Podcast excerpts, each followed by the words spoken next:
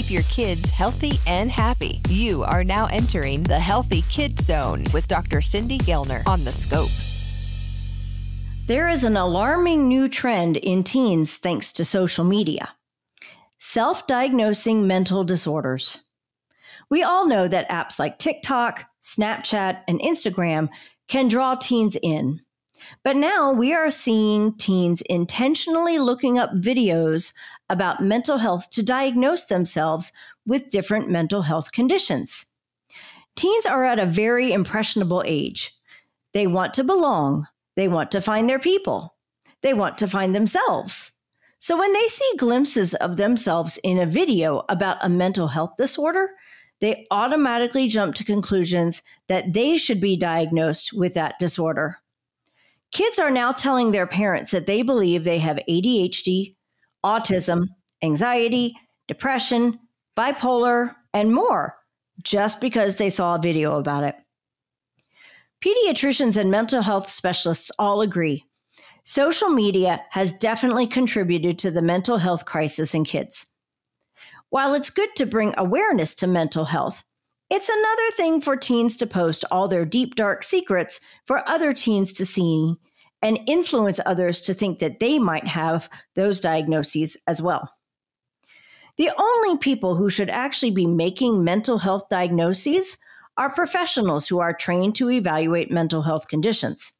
Even as a pediatrician, I am not trained to evaluate all kinds of mental health conditions. That's where psychiatrists help out immensely. This new trend has sounded the alarm to parents, therapists, school counselors, pediatricians, and yes, psychiatrists. We all know that as adults, we will look up symptoms and basically find websites that eventually connect the dots to tell us we have a certain diagnosis. However, this isn't always good because you need to actually have a reliable source of information. WebMD and other professional medical group sites are often okay. But when you're just reading someone's blog, you are not necessarily getting science-based information, and teens don't look up information based on science in general. They look up influencers who talk about their own mental health symptoms and what treatments they are doing. They will look up quizzes and symptom checklists to see if they meet the criteria for whatever they think they have. And it's not always reliable because kids and even adults can be manipulated to put answers that they think the quiz or checklist wants them to say. The tricky thing with all of these searches is that those apps and even Google have algorithms that will keep putting mental health videos and websites in the teens' feed, reinforcing what their brain is already searching for: a diagnosis for what they are feeling. In the best case scenario, it can lead a teen to get help for a condition they do actually have. However, in the worst case scenario, a teen can be so focused on thinking they have a certain diagnosis that they will be hard to convince if they really don't have that diagnosis, insisting they do have that mental health condition, and even continue to believe that they need treatment for the condition that they don't actually medically meet the criteria for. According to several mental health resources, this trend started rapidly increasing around 2021. Some psychologists believe that teens are over-identifying with a specific diagnosis because it justifies their behavior and they use it as a crutch. Oh, my oppositional defiant disorder make me break into my neighbor's house. No, it doesn't. Some believe that it helps lower their expectations of what they think they should be when they don't measure up to social insecurities. I've talked to some therapists who are actually shocked at the psychological vocabulary that some teens are using.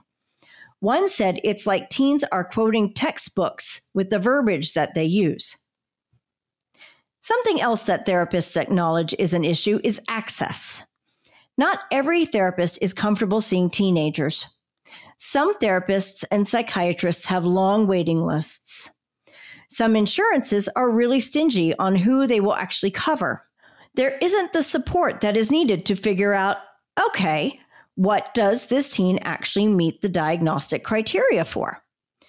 In the absence of actual resources, what we are seeing is that teens will seek out diagnosing themselves to get answers, even if they are not the correct answers.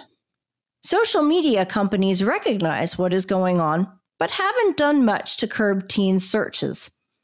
Parental controls also can only do so much. This past May, the U.S. Surgeon General put out an advisory note stating that social media use presents a profound risk of harm for kids. The office called for action from policymakers and tech companies to make changes to protect the impact of social media on youth mental health. Now, this isn't to say that all social media is bad when it comes to mental health issues. Many positives are support groups for parents and teens and videos where specialists can let people know of different coping skills and therapies available. The bottom line here is your teen's brain is still developing. They are very susceptible to anything that they can identify with. They want to figure out their identity. If they come to you and say they think they have this or that mental health issue, ask questions. Find out their source of information. Get them to see their pediatrician, who can either help confirm their diagnosis or help them understand why they don't have a certain condition. And if there are questions as to what their diagnosis is, your pediatrician can refer them then to a mental health provider who is probably more qualified to answer the diagnostic information than someone who is on TikTok. Have a question about a medical procedure? Want to learn more about a health condition? With over 2,000 interviews with our physicians and specialists, there's a pretty good chance you'll find what you want to know. Check it out at thescoperadio.com.